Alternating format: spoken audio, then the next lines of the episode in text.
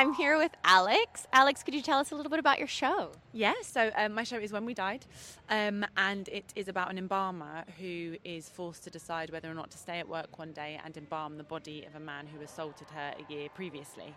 So it's quite intense, um, but it isn't about that necessarily. That is that's not a spoiler. It's something that comes out. You know, you're aware of that quite soon. Um, the play focuses more on her sort of working out how that's made her life and her relationships unravel over the last year, and about her taking back ownership of her own narrative.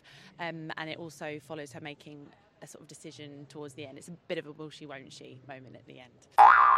It is a beautiful piece. We saw it the other day. It's, it's a beautiful physical piece. Can you tell us about your journey to bring your piece here? I know it was a, a, a maybe a longer one than some pieces. Yeah, yeah, yeah. So I wrote the first draft of this in 2016 which feels insane now. Um, and really brilliantly, that draft then got longlisted for the Bruntwood Playwriting, Playwriting Award. Um, and through that, I met Andy Routledge, who was a dramaturg and is a dramaturg, but also a director. I always think of it as like he worked on it as a dramaturg, and now he's the director of the play. The play. And uh, through him, met Courtney of Carbon Theatre. So we all developed the play on and off. Would go to scratch nights and between other jobs, worked through kind of developing this show, and then eventually in 2020 got a run at Vault Festival. So it felt like, okay, great, we're doing really well. And then obviously, you know, 2020.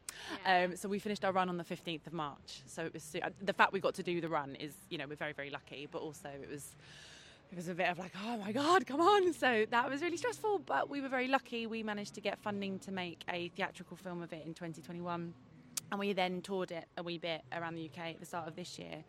Um, and then we were like, right, let's go for it. And so we applied for Summerhall, um, which I think is I know it, for me, anyway, is like the dream venue for any kind of new writing piece. But we um, specifically wanted the Anatomy Lecture Theatre because the play goes into so much detail about embalming and you know anatomy, and it is about the body. It's like sort of the, the tactileness of it, and so we um, that was our like dream venue, and we got it, which was really exciting.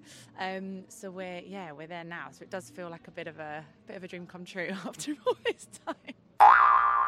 And so, and you're at Summerhall. Um, what, what, how do they do there? Do they program? How do they get things in there? Yeah, so they program. I think the thing that sets Summerhall apart from the other venues is that it's a venue all year round.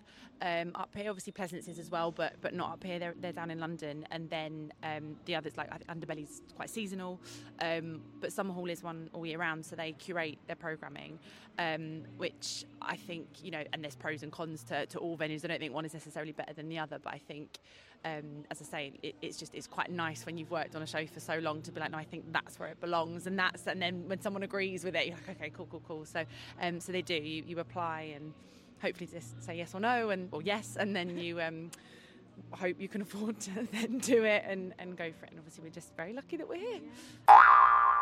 And how's it going so far? Yeah, really good. It's going really well. We um, had really lovely audience feedback, lots of lovely reviews, which is really lovely.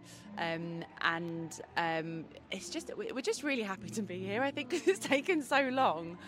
It's easy to think of Edinburgh as this thing of if I do Edinburgh, then I might get this, this, this, and this, maybe this run, this tour.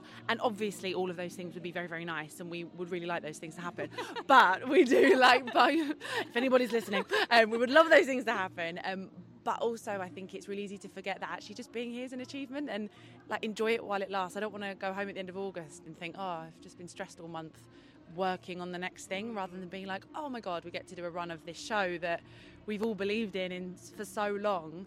Um, and finally having people say that, you know, people coming up to us afterwards and, you know, seeing us in Summerhall and being like, oh, I saw your show. It, it just means the world. So we're just very, very happy to be here.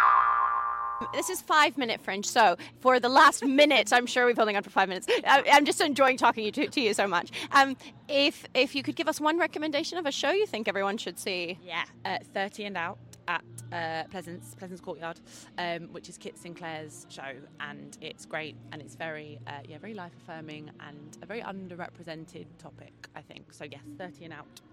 Great, and thank you so much, Alex, for your time. Thank you so much.